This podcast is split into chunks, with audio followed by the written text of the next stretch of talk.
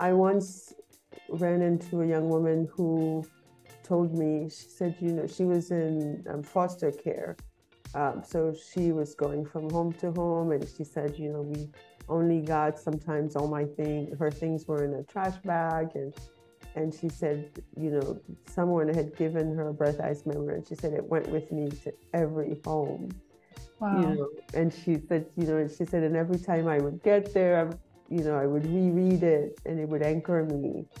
You know, things like that. I mean, yeah. That's the thing. In the beginning, you read this, uh, the proverb, "Parole pied, parole gazelle," words have wings, words have feet, you know. And so, and sometimes they have so much, they, you know, just beyond one's expectation. Because, I mean, initially, what what I was doing was writing something for myself, like writing something um, that I needed.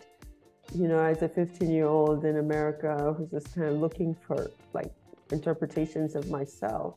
So, um, so sometimes you sort of like, the bomb is yours. Like you're just writing this thing to to make to heal you, and then it reaches out to other people.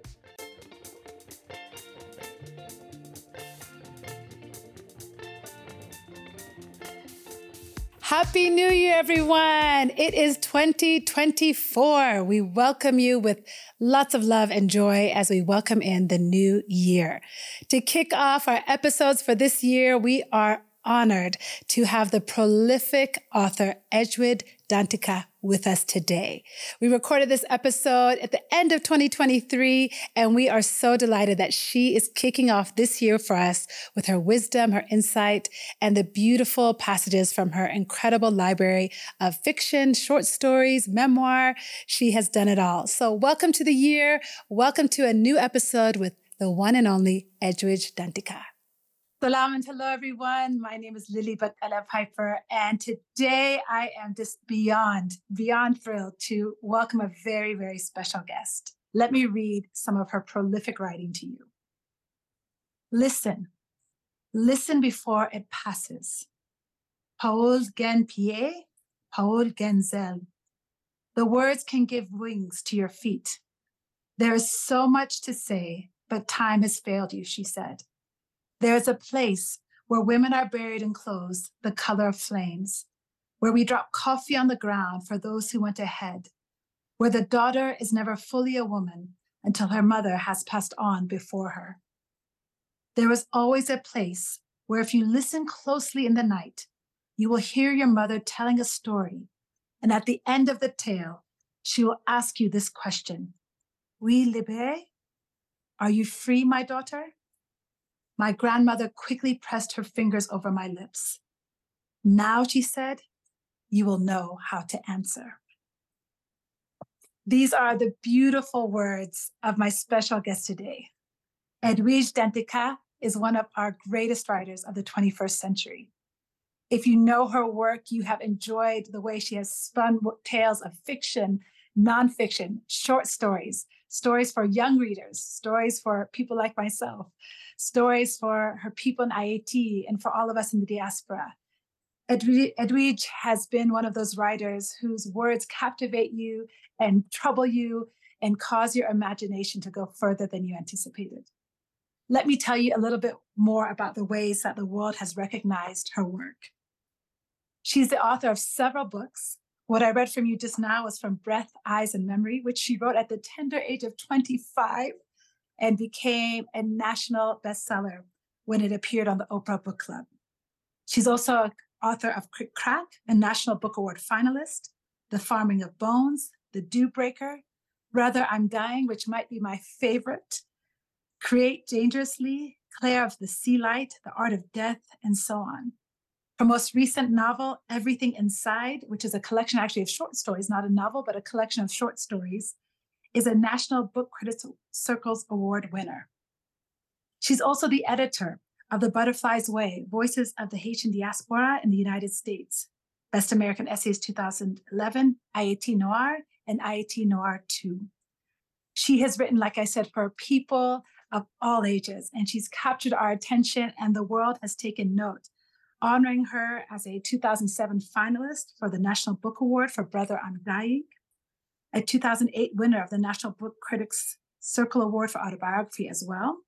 She's also a two thousand nine MacArthur Fellow, the two thousand eighteen Ford Foundation Art of Change Fellow, a United States Artist Fellow, a two-time winner of the Story Prize, and a twenty eighteen, oh, this is the word I will not be able to pronounce cor- correctly, Neustadt International Prize, and the twenty nineteen Saint Louis Literary Award.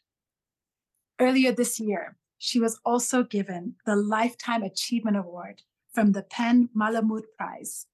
And when they wrote about her work and her contributions to literature, this is what was said about Edwidge. She is a once-in-a-generation writer, one who changes the landscape of fiction by crafting stories that exalt the human experience into the realm of the mythic. So salam and hello, listeners. It is just my great pleasure and honor to welcome Edwidge to the show today. Karibu sana, we are so happy to have you with us. Thank you so much for having me. I'm delighted to be here. Well, Edwidge, I was first introduced to your work by your fellow Haitian scholar and brilliant writer, Regine Jean Charles, my dear, dear friend, who brought one of your books to me back in the early two thousands. Since that time, I have continued to read and love your work, and I have a, a daughter who loves your work. And so I cannot wait to just learn more about your craft and your work and the tremendous impact you've had on literature and the nonfiction world. So let me start with an easier question here. Those of us here in East Africa, we have roots to the entire diaspora. But for those who maybe don't know your work as well, Edwidge, how do you introduce yourself when you enter a room of new people for the first time? Well, I usually just say, I'm Edwidge.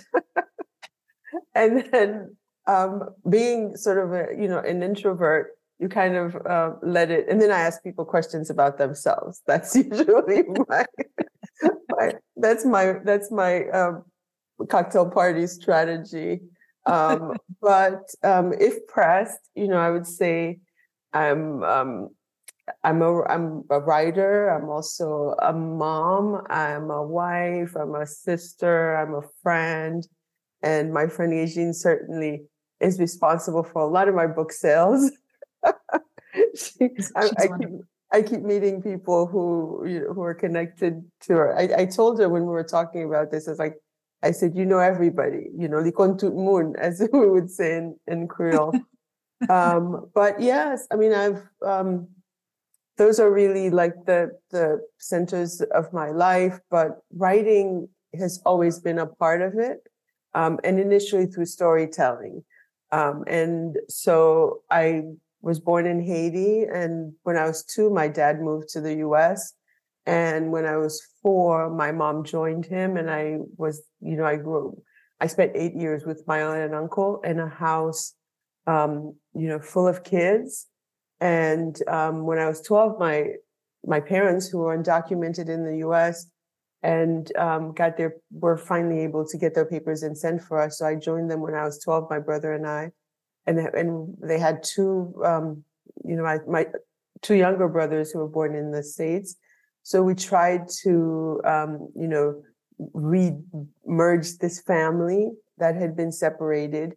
And when I got here in this new land, you know, like writing and reading and and just thinking back to the stories that I was told really was a lifeline for me. So mm. that's really the trajectory, a little bit of the trajectory of my life, and also through, yeah. through writing. So I'm curious to know, if you don't mind, when you were reunited as a family, when you look back to that time, what role did stories play as you got to know your new brothers, as you got to know a new country? Yes, you know, stories, I think, filled in this absence too, um, because I just keep thinking back to, to my parents, just their absence was felt differently because, for example, every Sunday we had a standing appointment to go to this phone booth downtown, in downtown Port-au-Prince, because they, we didn't have a phone at home. There were no cell phones at that time. So every Sunday afternoon, after, after church for them, after church for us, we would walk downtown with my uncle and talk to them for about fifteen very expensive minutes. and um, and my mom, I remember, would just try to tell us, you know, she tried to be very like routine about it. Like, this is what I'm doing. This is, you know, what are you doing? And, you know, and, and now realizing the, you know, the sort of the, how brief that conversation needed to be. Um, and then, and then people in my life, you know, told me these stories. My aunts told me stories. My uncle told me stories, stories they were told. And then you were supposed to always extract a lesson from it. And because we were, you know, our parents were not with us often, there were a lot of stories about absent mothers, for example. Mm. And and then I realized as an adult that I was being told these stories as a kind of comfort, because sometimes you feel like when you're told certain stories that you're being given a cultural gift, right? You don't see it as a personal gift. So you're like, oh, this is part of my heritage. This is, you know, it, it is that too. But I realized as I've gotten older, you know, especially as when my parents passed away, that a lot of those stories were supposed to give you guides, you know, like mm-hmm. hints about how to live your life as you, as you, and, and, and a lot of the stories also, especially the Haitian stories, assumed that it was going to be a difficult life. and, wow. and these were going to be your tools to, to help get you through that life. In the same way that, you know, religious people are giving, you know, biblical verses, you're given these stories also as kinds of, you, you know, points of, of light or points of guidance in your life. Yeah. That's really such a legacy that they've left you. And, and now you're leaving through your tremendous body of work. When you think about some of your early works in particular, or even what you've written for young, younger readers, what for you is the tie between those early stories, maybe that your parents were telling you, and then the first evidence of those stories in your written work? Yeah, I mean, it's, I remember, I think there was a moment when I was about four where I understood that there was, that stories could be also written. And so I was told all these stories, and, and it was really like the way adults told them. This was the only time they were really lively. They seemed like they were having fun. And I thought, oh, there's a kind of magic in that, because these very stern people are suddenly happy, like when they're doing this task, you know, when they're telling these stories at night, and, you know, it's like a lively thing. And sometimes, you know, they would tell them at wakes, you know, the night mm-hmm. before a funeral. And that was really confusing to me when I was a kid, about sort of how happy people were at wakes. And then the next morning they were like writhing on the floor, you know, I mean, but eventually it was, it, it showed, I think, just how we mourn, right? Like how you celebrate your life is also part of mourning. And then when I was four, my uncle gave me a book, um, Madeline, you know, about a, a little girl in a house in Paris yeah. that was covered with vines, um, and these, you know, with these nuns. And, and I, and I know my, my young mind even then thought, oh, my uncle and aunt are like the nuns with all these kids whose, whose parents, you don't know where they are. And they're just that strict. And we had these rows of beds, the same thing. And I, you know, and I think this was the first time that I felt like my world can reach out to these other worlds, that, that there were other people living similar lives like me who didn't look like me. Yeah. And, and then I, I realized, oh, I was able to know that because I'm sitting here alone with this book. Um, and, and I realized the power of that, that, oh, because I was shy. Like I was, I never could imagine myself like, like the head of one of those storytelling sessions. But I was reading this book and I thought, oh, that is really fascinating, because this person doesn't have to be here to tell me the story, and I can take it with me and I can be alone with it. You know, that alone part, you know, because that was a, also a rare commodity in a big house with a bunch of people, like that, to be alone. So I could yeah. go like to the, the roof of my, you know, my uncle's house and sit there with this book by myself. To me, that felt like the height of luxury. And then I realized, I was like, I don't know how this thing is done, but I want to do that. Like, I don't want to do the thing where you stand in front of people. I want to do the one where you like put the words on the paper. And, um, and really that's for me when I started making that transfers and, and, Uh, because of it being exposed to the stories at around the same period of time, gave them equal power to me. But I just felt like, oh, this is this one that if I'm reading right, I can, I can do. You know? Mm. I love what you've said about these stories being, you know, a map, a pathway, almost a passport at times to different worlds, but also c- to connect you to your family. And I'm an Ethiopian immigrant myself, and, and coming to the U S, I, I have, you're just, you're unearthing memories for me of what it felt like to get away with a book, because aunt and uncle had, you know, this room, cousins had that room, brother and sister. So we all, we were a big household like you, fighting for air, but books became this haven. I, I appreciate you sharing that with me, because it's just unearthing for me, my own affinity for books, and, and not realizing that maybe that, that's exactly what they were doing for me, is creating other worlds. So when you go to pen some of your stories, I'm curious, at what point do you know what, whether that idea is going to be a short story? Is it going to be, you know, for young readers? Is it going to be for a novel? At what point in the idea, you know, when the ideas start twirling in your mind or your pen starts to move, do you know what direction your story is going to take? Um, it's really, I let the story guide me, because some stories just come with one line. And mm-hmm. some stories just come with one image. Um, I remember, for example, with um, Claire of the Sea Light, uh, and I had I had watched this documentary about children in Haiti who were orphaned, but are not mm-hmm. really orphaned. You know, they are in orphanages, but sometimes their parents walk them over to the orphanage because it's sort of this Faustian bargain they make. They're like, I can't, to give my child a better life, I'll give them away. Just like my parents are like, we'll leave my child behind so I can mm-hmm. for a better future. And so I just remember like watching this documentary and with these people who had adopted some kids from Haiti, and then they were saying, oh, you know, they give their kids away. I mean, not so mean, but it's like, oh, but they, it's just like, it's simpler for them. And I just realized, and I just like, I had just become a parent myself, and, and mm-hmm. I knew the heart wrenching, and I was like, and I went to bed that night, and this little girl showed up. You know, like I just had this dream about this young girl, Claire of the Sea, like with her full name came up. And sometimes it's one line comes up, and you just follow that thread. Um, and I, I never know. I mean, I the novel for me is a rare beast. You know, I never sit down and assume I'm going to write a novel, because I tend to be shorter in terms of like I'm more economical in my. And like, and probably because I have a very short attention span, like, and so I, I never think, oh, I'm going to write this epic book. And I love my, you know, I just, I'm love and envious of my friends who can do that. So I'm always, I always assume it's going to be on the shorter side, and then it expands. So that's usually, and maybe it's from sort of this background of consuming stories like that initially. Um, so for example, you know, The Farming of Bones started with a story, um, nineteen thirty-seven in Krik? Krak!. And I thought when, and that one just wouldn't leave me. And then I went deeper and deeper into the research. And, um, but I, I think this letting the story tell you what it wants to be, um, has usually, has usually worked for me. And I try not to force it, you know, and everything inside that story, seven stories was supposed to, was almost novel length. And then, yeah. At some point, I, I realized, oh, I'm just, not much is happening in this story. I just like these people.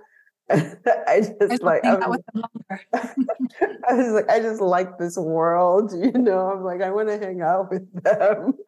And I'm just writing this to hang out with them. And so then that one got, you know, that was a, a much longer story that just got shrunk into that, to its essence. So sometimes that happens too, where you have something longer. Then it's like, oh, this is not meant to be this long. And then it yeah. you know, it's shorter. Well, and so speaking of these longer novels, let's talk a little bit about Brother, I'm Dying, if you don't mind. Mm-hmm. Such a personal and, and powerful story. And as I've read your own commentary about the book and, and the events that informed it, did did a longer book just fit because it was indeed an, an epic story of years and of circumstances that really two of the, some of the most significant people in your lives are featured in that book. Um, tell us just about how that book came to be and, and maybe what you were feeling as you wrote it, because the details are, are heartbreaking. Yes. So uh, Brother, I'm Dying is about this year that I had, two thousand for two thousand five, where um, my uncle died in immigration custody in the U S um, the, my uncle who raised me, who I've been talking about indirectly a little bit. And my father was diagnosed with pulmonary fibrosis, and my daughter was born, and all of that in that in that year. And it's interesting because I've never, of all the time, that I've never written a book that quickly with a newborn at you know at home wow. too. And yeah. I think part of that was came out of the the urgency of that story. So. Mm. You know, after my uncle passed away, you know, passed away, we were given, you know, so he was, you know, for a little bit more detailed, the the U N was in Haiti at that time, and they were on, you know, they came to his neighborhood, which is very, uh, you know, my neighborhood too, which yeah. is a very political um, neighborhood, but. You know, political in the sense of that they rallied around causes. They were rallied um, around the uh, then first democratically elected President Jean-Bertrand Aristide, who had, you know, been disposed in a coup d'etat. And they just, you know, it was just a really vibrant neighborhood. There were a lot of marches there. And so then the U N um, came that day. They they climbed on top of my uncle's church to shoot at some armed groups that, you know, that were starting to grow and had, I get, and it's actually proliferated since then in, in the area. And they shot and killed some people. And then after they withdrew, um, some neighbors came. They thought my uncle had given permission. And then he, you know, he had a visa and a, he had been coming to the U S for decades. And then um, he came. And then when he got here, he said he requested asylum. He was eighty-one years old. He was um, detained, his medication was taken away, and he died chained to a hospital bed. So that was uh, the story. And then so when he passed away, you know, my uncle and I went and got his, you know, you have to, we went to get his body for burial, and they gave us his suitcase. And in his suitcase, there was like, he had kept these notes, you know, sort of like shorthand notes about along the way from the time, like, and he had a list of things like he had lost, and and then he also had his a copy of his immigration interview and and mm-hmm. and of some, like, just a few pages of his, like, some medical things. And so I when I got that, I thought, oh my gosh, you know, my uncle had always talked about, like, people in my family always either said, are you writing about me, or don't write about me. Like, it's usually like Like that's the, the perimeter. And so my, my uncle was always like, when are you going to write about me?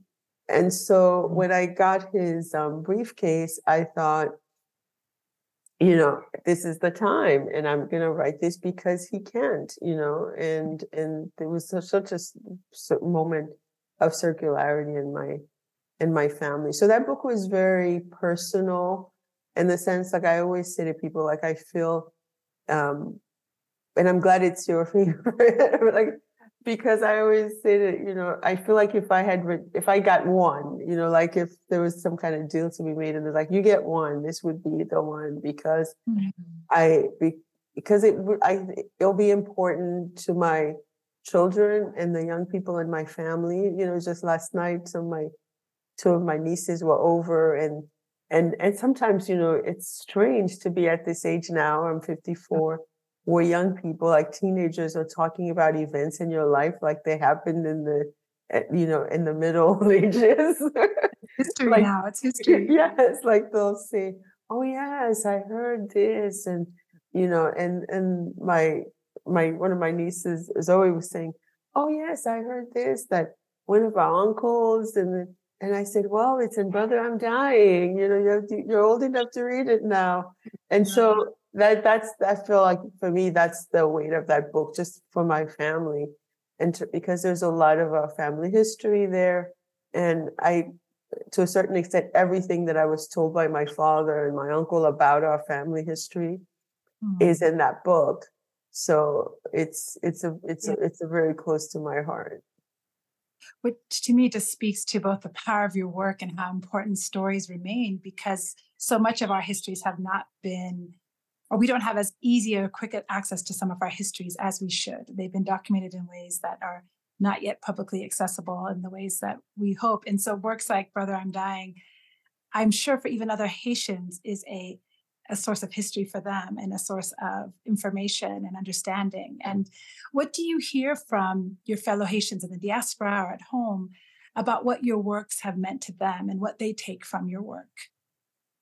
Well, I mean, it's, you know, the the work, for me, it's always moving. Certain encounters that I that I have about specific works at times, right? And um, I once ran into a young woman who told me, she said, you know, she was in um, foster care.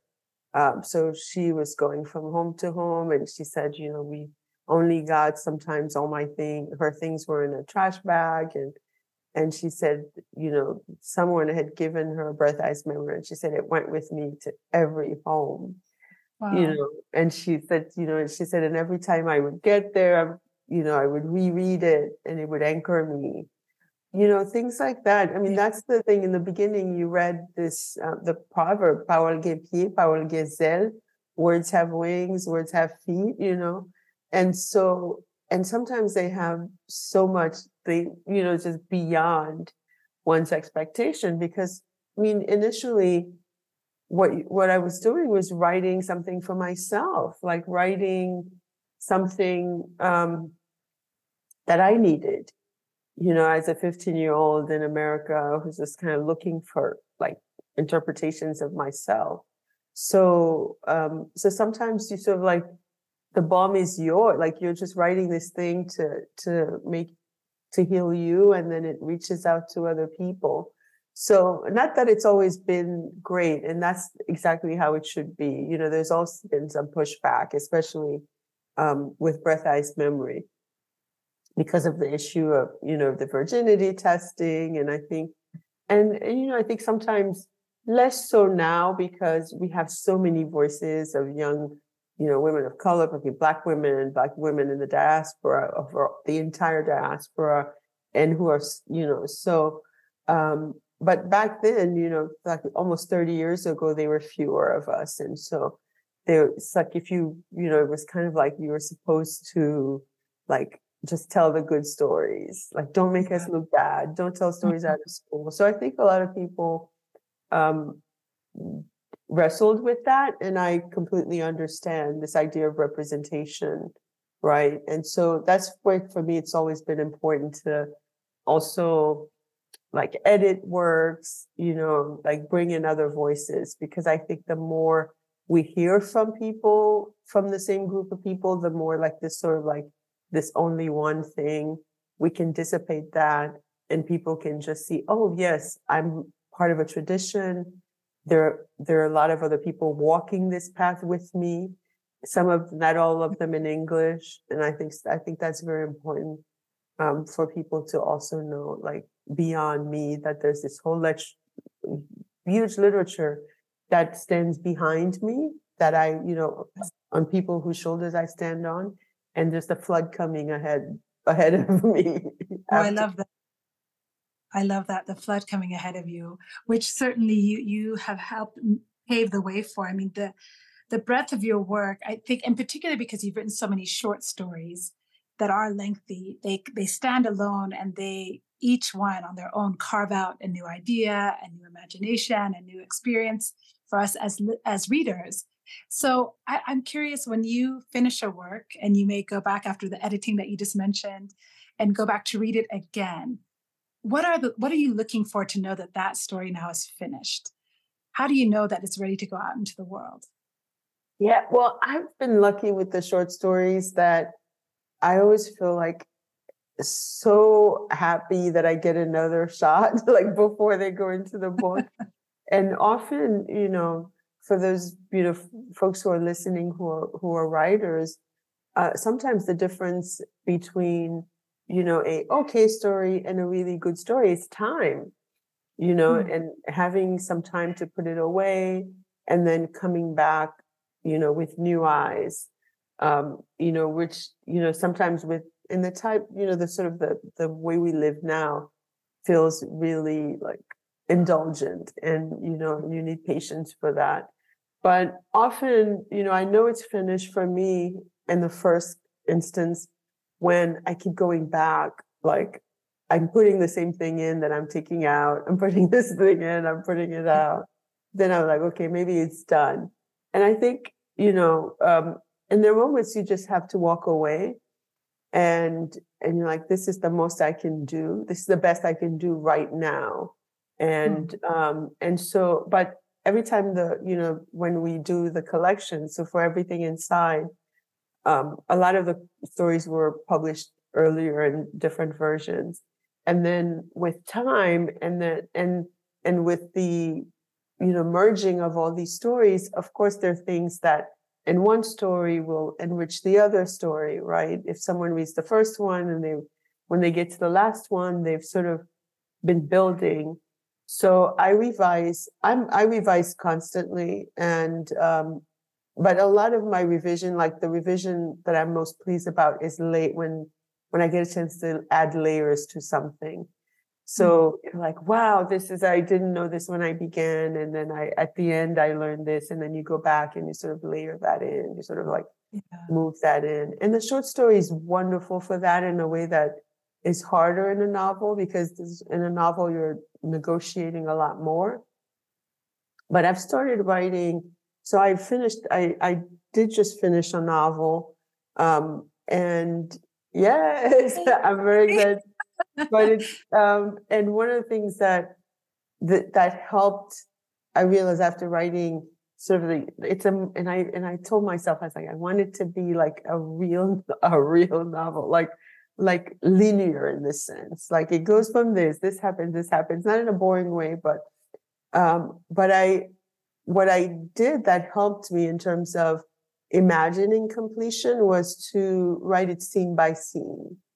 So I would, I literally went scene one, and then I wrote this scene, scene two, and, and that helped me um, organize in a way, because I, I tend to sort of go like, like my mind tends to tend tend to wander, and that was a really good um, a good practice. And it's, you know, I think it's important also for people to know that no matter how long we've been doing this, I remember, you know, Maya Angelou saying, you know, she used to go Um, into a hotel room with her yellow pads. And she's like, no matter how many you've written, when you go into that hotel room with your yellow pad, it's still blank. Yes. Right. And you yeah. have to relearn that, you know, that practice over and over again.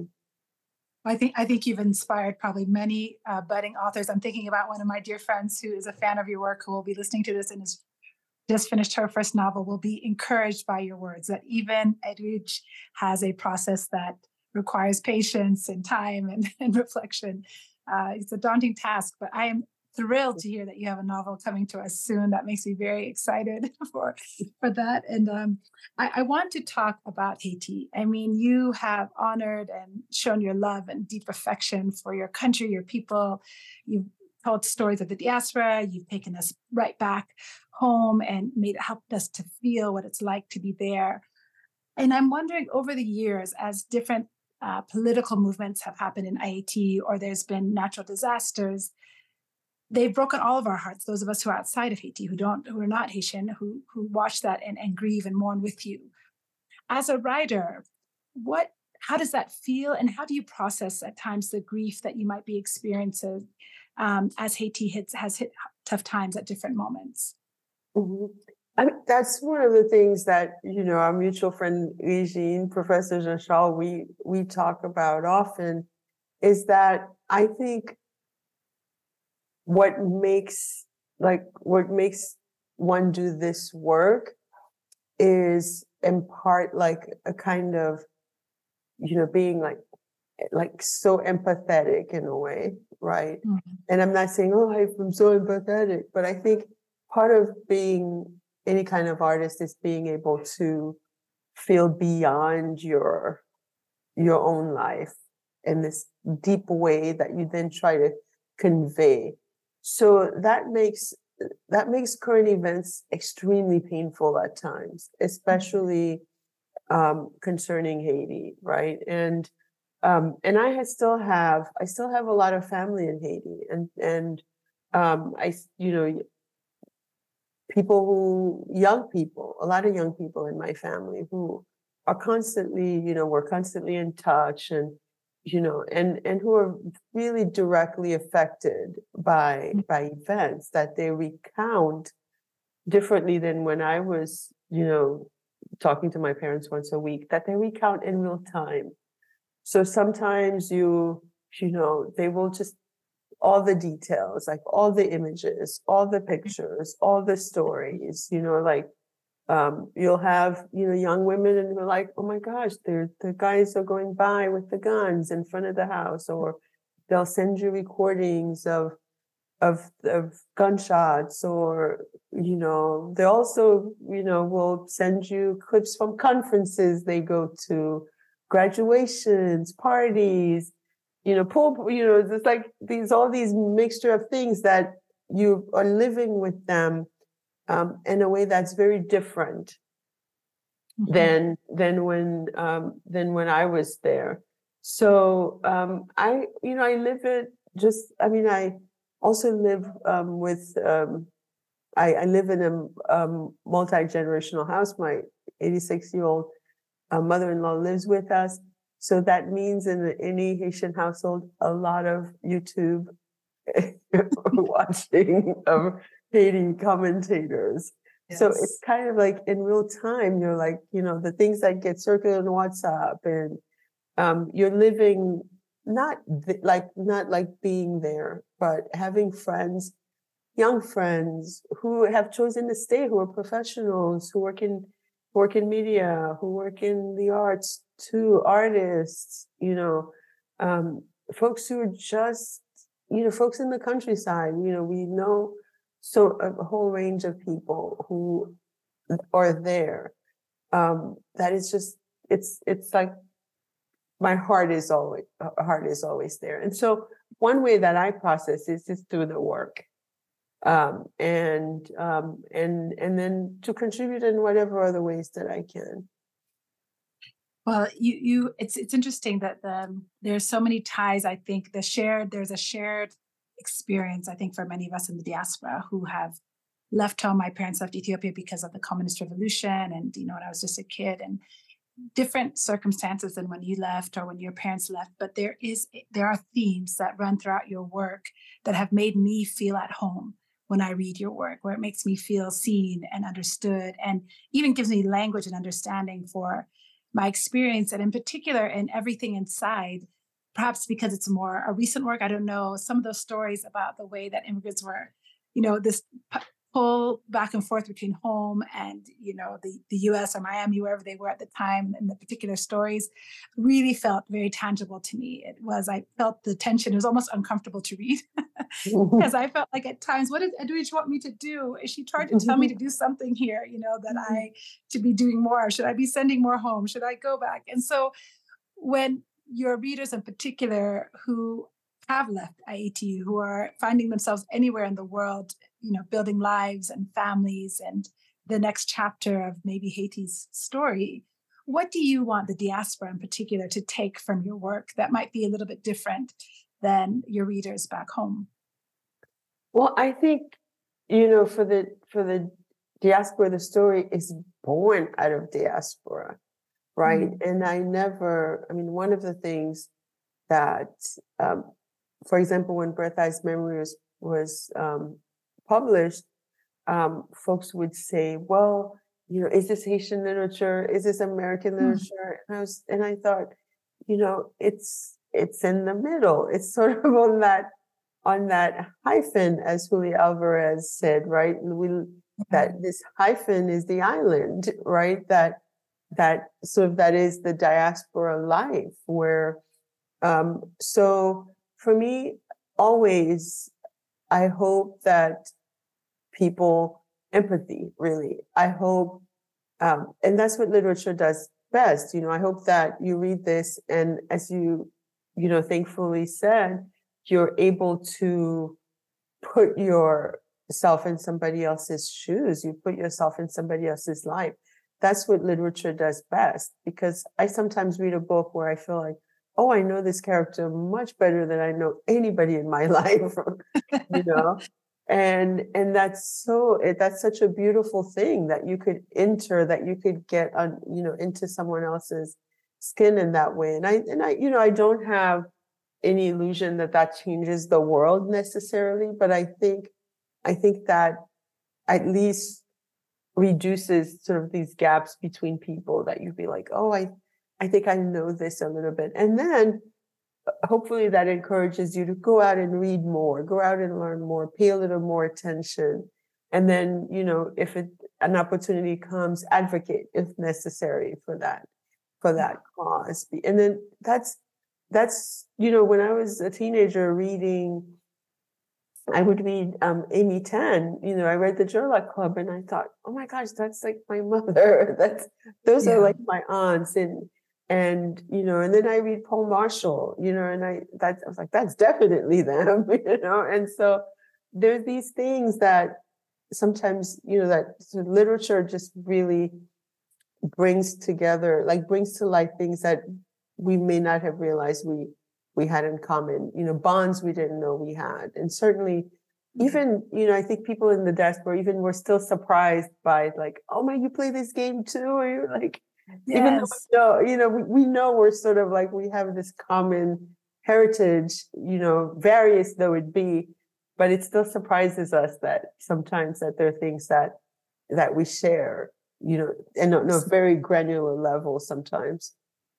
Well, even the title of um, Krik? Krak!, I don't know if I'm saying it correctly, but do I understand it that it's kind of like a call and response, isn't it? About, mm-hmm. Is it like, tell me a story? Yes. Yeah. Kind it's of, like you, it's like, tell me, it's like Krik? Krak!, and then it follows sometimes with, you know, other variations, but it's really call and response. Yes, absolutely.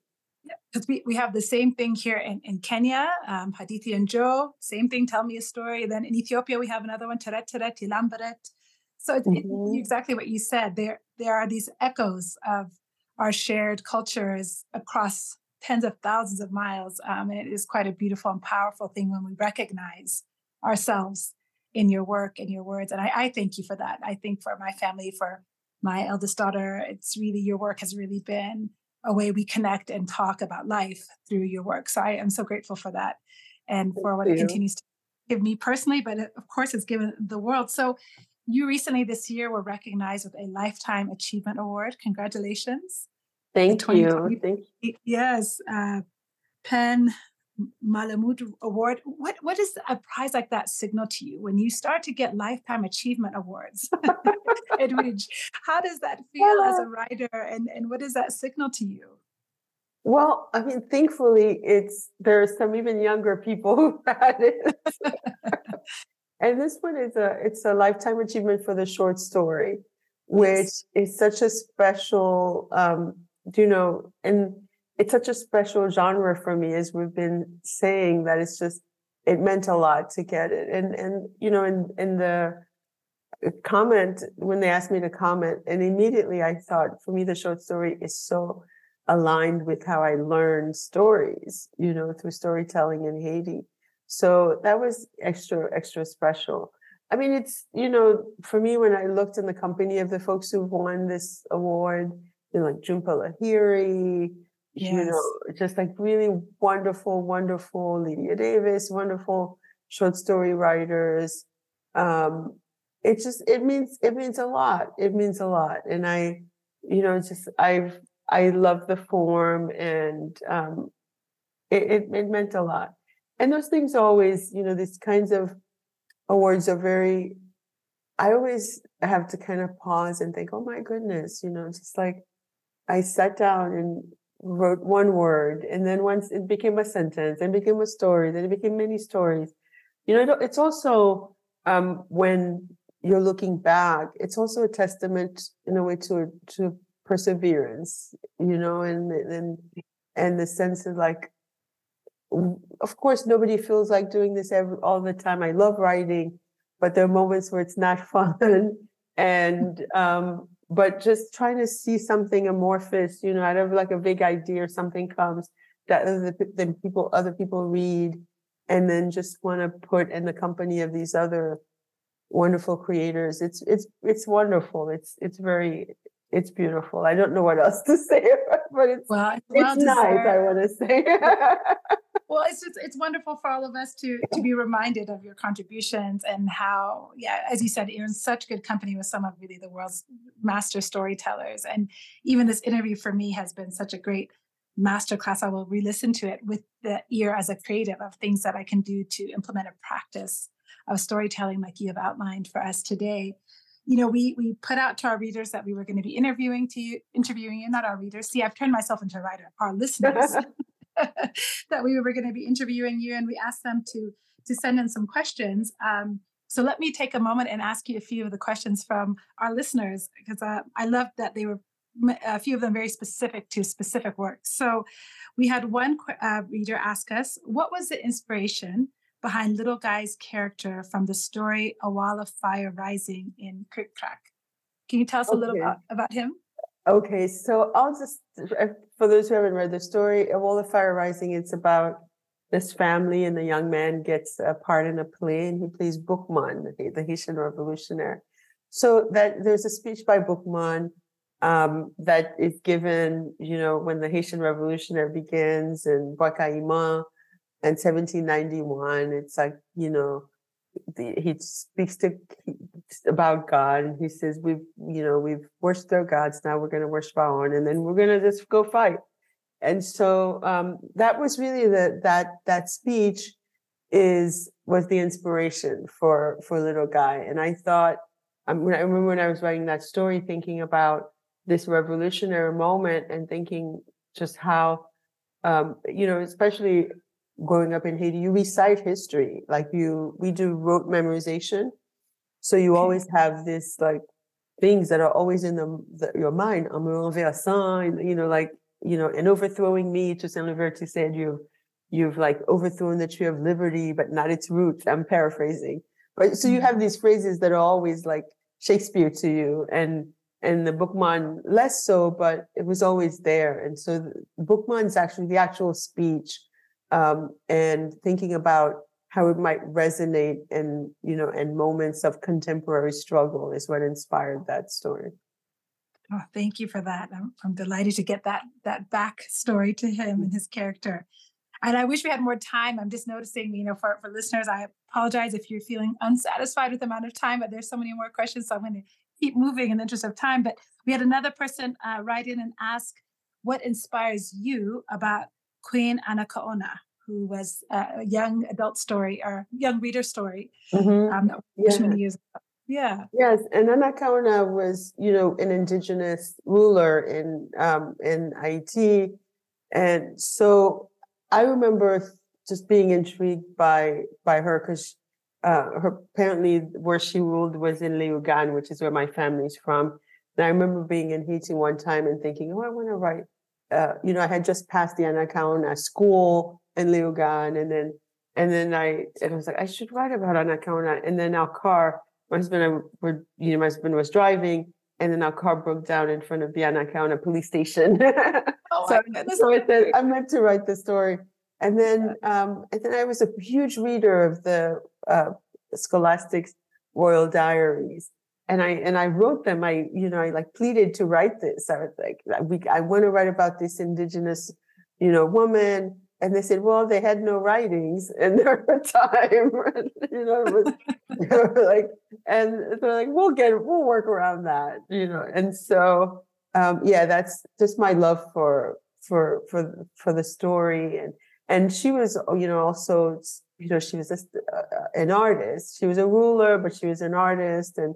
Just a, and then my friend Lily had painted a gorgeous portrait um, of her that also was gu- guided me through um, through the whole writing of it. I wish I had written this question, but I didn't. But this came in from a listener as well, and I just love the way they have framed so many of your works and the representation of women and how central they are as characters and how important they are as vehicles for other themes. So.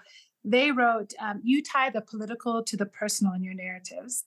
And oftentimes women's lives and relationships are a vehicle to explore perhaps a political situation. What is it about women's lives that make them a strong conduit for some of your political questions regarding the state of Haiti or themes around restoration, family revolution, and so on, any of the numerous themes. And I, I just love that idea as women's lives and relationships as a vehicle for your themes and your novels. Would you agree with that statement? And, and if so, you know, how, how important are women to you in your writing? Oh, yeah, I would definitely agree with that that statement. And, and women, you know, in, in Haiti, we say women are the potomitan, like the middle pillar. I mean, sometimes it's, you know, it's just kind of like, it has also this flip side of like the strong Black woman thing. And do we always have to be strong? But um, but in a way, they're, de- you know, women are certainly the, the potomitan of my of my writing. And um, and for me, it, you know, it's, they're women because I had all these surrogate mothers, and and there were women in the society, you know, who didn't have, they didn't have much money, they didn't have, you know, social status, like social status, but they were in our lives, they were everything. And and for me, like, and I would see that in so many places, in the countryside, in different parts of the city. Not that men were, you know, put aside, but also we'd had a dictatorship for thirty years that imprisoned so many men or enrolled them in these, you know, and, you know, just, and they were enrolled them as henchmen for it, mm-hmm. that, that women, especially the particular time that I was growing up, really played a really strong role um, in keeping the society together at the time where a lot of men were migrating or, you know, or being forced to the Dominican Republic to work in the sugarcane, or, you know, so, or in the prisons of the dictatorship.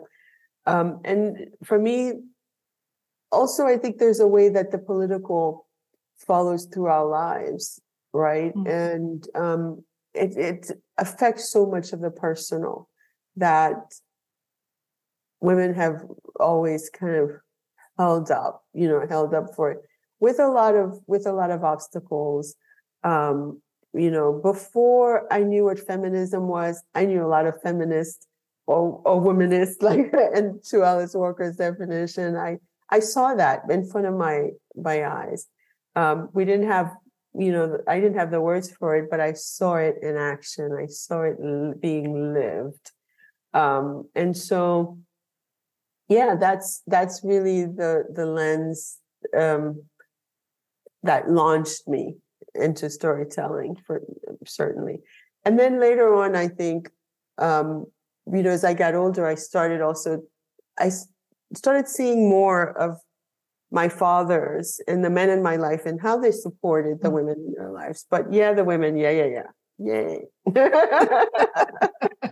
We, we we have enjoyed actually both characters, definitely from your writing, both the strength of men and women who, who make the communities and the families that you so beautifully portray in your work. So you, you've done them justice, both.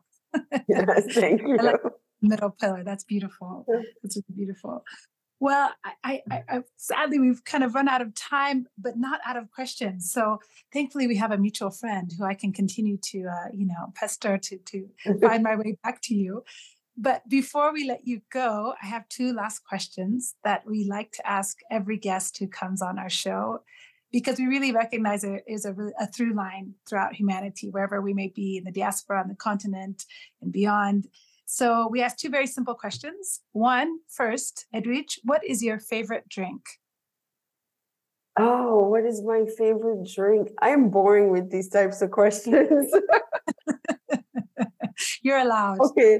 All right. Um, I don't even drink that much, but I want to, I guess, what is my, what is my favorite drink? And coffee. I should say daytime drinks too. Coffee. Coffee's perfect. Coffee. Coffee. Coffee. Yes. Coffee. coffee. Yes. Okay. I'm going to bring you some Ethiopian coffee next time. Yeah. Oh yeah. The straw. Yes, absolutely. Yes. Ethiopian coffee is coming your way. And then lastly, we we are a show that's all about joy and justice. And we really believe there's joy in justice, and, you know, justice brings joy to, to communities. So what's bringing you joy today? Oh, what's bringing me joy today? So later today, I am um, interviewing Jhumpa Lahiri and no. at the Greenlight Bookstore in Brooklyn. And, and we're, we're, we happened, it's funny, we're I'm speaking to you from the campus at Columbia University, where I'm now teaching, and she's teaching at Barnard, where we both went. Wow. So that's also bringing that that's bringing me joy. And um and just like um my children bring me joy, my family, you know, and I and you know, I'm fifty-four now, and I'm at this point where I start echoing my mother, like, just waking up in the morning brings us healthy, and walking and and and okay is an occasion for celebration and joy. And and um, and being able to even think about justice and the possibility of contributing to to to justice um, in whatever way we can all do it, yes, um, brings joy. Thank you for that. That's really a powerful way to sum up a lifetime of work and beauty that you have added to all of our lives, Edwidge. I mean, this is just such a delight for me to have had this chance to talk to you. Thank you. Thank you for your work, your contributions, your leadership, your voice. We look to you oftentimes to make sense of where we are, you know, in, in political times or in times of moments of where we feel disconnected from home. And your words often are that bridge for, for me and for so many. So thank you so much for who you are and for being with us today. Thank you. Thank you. I, it's been wonderful talking to you. Thank you for having me. Thank you so much. And listeners, we know you might have more questions for the wonderful Edwidge Danticat. And so if you do, send us a message at Selam and Hello on where are we? We're on TikTok, we're on Instagram. You can find us, or you can send us an email, lily at selamandhello dot com. And until we meet again, peace. I know it's hard, but baby, you just got to hold on. Mm-hmm. I know it's hard, but baby, you just got to hold on.